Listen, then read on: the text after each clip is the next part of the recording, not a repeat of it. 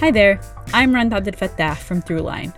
If you're listening to this podcast, you know that KQED produces exceptional storytelling that keeps you informed, inspired, and entertained. Their podcasts cover issues from your neighborhood to the entire country and everything in between. Support this work today. You can help us continue to bring quality podcasts to your ears. Just head to donate.kqed.org slash podcast. That's donate.kqed.org slash podcast. From KQED.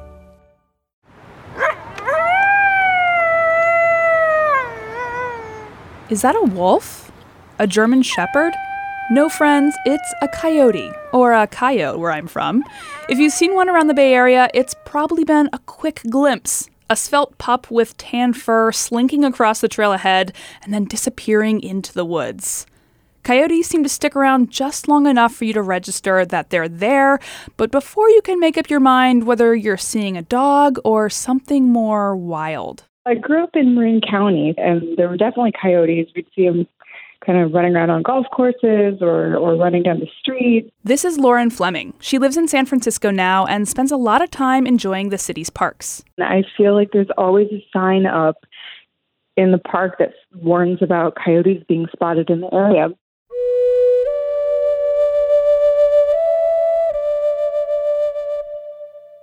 In Native American folklore, the coyote is sometimes styled as a sacred character, divine. One legend from the California Valley Miwok has coyote creating Earth, and then man. In pop culture, coyotes occupy a less powerful place. The inept Wile E. Coyote, always foiled by the clever Roadrunner. But who are coyotes really? And as Lauren wants to know, how did they get to San Francisco? You know, living in the, not necessarily the, the redwood forest, but the, the concrete jungle. I'm Olivia Allen Price. You're listening to Bay Curious.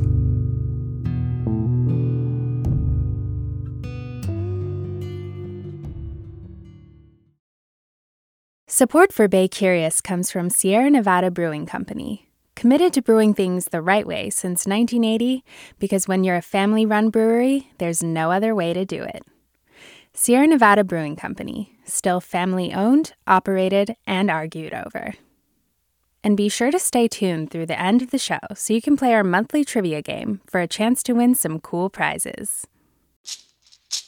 Hey, it's Glynn Washington from Snap Judgment. And if you love what you're hearing, and I know you love what you're hearing, please consider becoming a KQED member. Get special access to cool events, behind the scenes footage, and so much more. Plus, you'll sleep better at night knowing you did your part for the community you depend upon. It's in you. Please be in it. Visit donate.kqed.org slash podcasts to sign up now. That's podcast with an S. Thanks. Reporter Bianca Taylor headed out to answer Lauren's questions about coyotes. When I started researching for this story, I knew I had to talk to Janet Kessler. And I actually met Janet years ago when I would run around the park in the morning and I'd see her with this huge camera taking pictures of coyotes. So I am Janet Kessler. People in this area do know me as the Coyote Lady. I met my first coyote up on Twin Peaks. And this coyote was as interested in me and my dog as I was in her. It must have been a youngster. And uh, we sat down and watched each other with her showing her enthusiasm, her interest, her excitement, her intelligence. All of that came to the fore. And in probably maybe 10, 10 to 20 minutes that we were watching her. And I decided I had to find out more.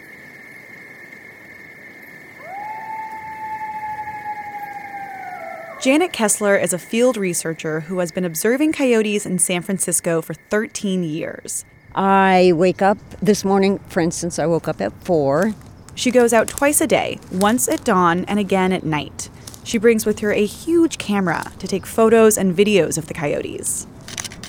And uh, sometimes I wait to name them till I know their personalities. Oh, there's Scowl, and there's Sparks, and uh, The one who waits around for squirrels is called squirrel.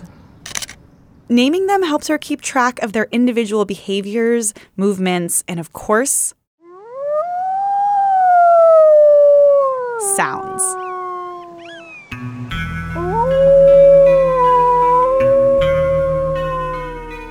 It may feel like coyotes are popping up here in the city all of a sudden, but they are actually recolonizing the places they used to live abundantly.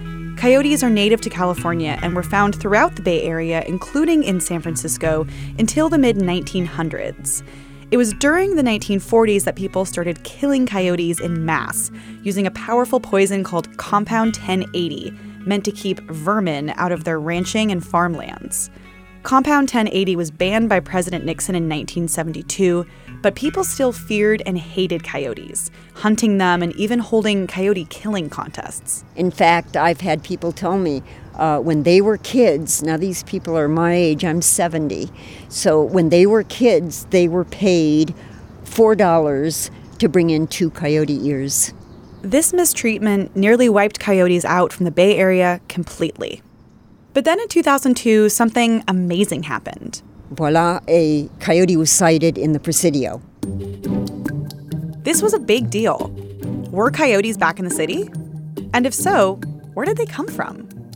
So the theory popped up, and everybody's been trying to push it that they walked over Golden Gate Bridge, which nobody has ever seen. That's very unlikely. Most ecologists I've spoken to think it's, it's kind of a crazy idea. Okay, so they probably didn't come trotting over the bridge, even though that sounds adorable. Janet says a much more likely theory is that a trapper brought coyotes over from the North Bay. Since then, coyotes have been busy repopulating San Francisco's urban parks, places like the Presidio, Glen Canyon, and Golden Gate Park. Each one of these territories has a coyote family living in it, or at least a coyote passing through. So the largest I have seen is seven youngsters. They don't all survive. According to San Francisco Animal Care and Control, the total number of coyotes living in San Francisco is dozens. And the reason this number isn't more specific is because there hasn't actually been a rigorous tracking program, so it's hard to know the numbers for sure. But Janet says that since she's been studying them, the coyote population in San Francisco has basically remained the same. And if you think you're seeing a lot of coyotes in an area, You're probably seeing the same ones over and over again. But even if the total number of coyotes is not growing, it is possible that there are more coyote sightings, thanks to social media and platforms like Nextdoor, where people can share photos and alert neighbors if they see a coyote in the park or while walking their dog, which brings up another issue. Just saw a coyote the size of a German shepherd run from the park. Make sure your pups are leashed. Coyotes in Glen Park. No one's pet is safe. Humans next. Large coyote headed west on eucalyptus. Keep small pets indoors. When you read online posts about coyotes, you're probably hearing from a lot of concerned dog owners. They try to avoid people. They're not interested in people. They might be interested in your pet. But there is an easy way to avoid tragedy. Hey, you can protect them by whenever you see a coyote, pick up the small dog. And even if you have a larger dog, go in the opposite direction. That's all you have to do. A big part of Janet's work is teaching people about how to live with coyotes. And that starts with just understanding them more. They're not aggressive, they're just like you and I are, you know? They yip and bark at each other. And just like your dog, sing along to sirens.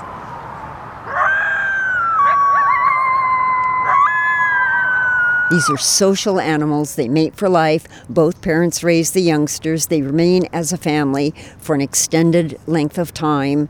Uh, they interact all the time with play, with fun, with teasing. Uh, they poke each other. And ecologically speaking, coyotes coming back to the city is a good thing. They're important predators. They regulate populations of rodents and raccoons and help increase diversity of bird populations.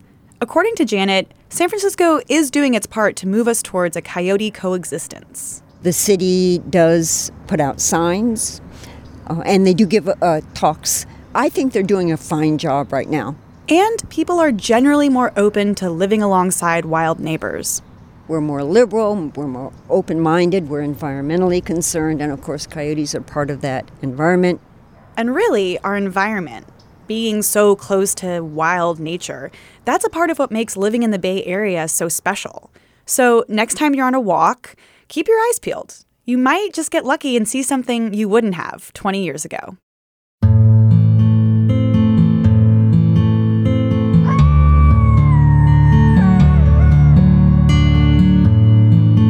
That was reporter Bianca Taylor. We took the story back to question asker Lauren Fleming to see what she thought. That's so cool. I love the coyote lady. I want to go hang out with her. Very cool. We heard from a lot of you about last week's episode, which was called Bay Area I Love You. Shruti Rao wrote in with a story about a moment that made her love the Bay Area. I moved to the Bay Area about four and a half years ago from India. A couple of months after I moved here, I was at my daughter's um, swim class on a particularly busy evening. I looked around and noticed the diversity of the people around me. They were white, black, brown, they spoke different languages, they had these different accents, they followed different religions. It was like a mini earth with people from all over the world. I realized that the Bay Area was one of the very few places where you can see this kind of diversity, all of us calmly doing our own thing alongside one another. And then there was this incredible moment when I felt deeply connected to all these strangers, and I felt a surge of profound love for the Bay Area. I've loved it ever since. Thanks, Shruti. If you want to contribute your Bay Area love story, visit baycurious.org slash love letter. We'll be collecting your contributions for one more week and playing them at the end of the next several episodes. Bay Curious is made in San Francisco at member-supported KQED. I'm Olivia Allen Price. Have a good one.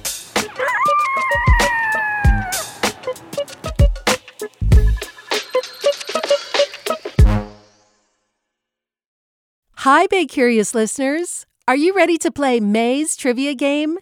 Every month, we read a question here at the end of our episode. You can give us your answers over at our website, kqed.org slash baycurious, or just click the link in the episode description. Out of the correct answers, we'll randomly choose one lucky winner to receive a cool prize package with Bay Curious swag and Sierra Nevada goodies. Okay, our question for the month is The world's longest running pillow fighting contest was held from 1966 to 2006 in what Bay Area town? Our trivia quiz is made possible by Sierra Nevada Brewing Company. Good luck! Hey there, it's Olivia Allen Price, host of Bay Curious, the podcast. KQED Podcasts wants to thank listeners like you whose support makes this podcast possible. If you want to help us continue to make great content, visit donate.kqed.org slash podcasts. That's donate.kqed.org slash podcasts. And thanks.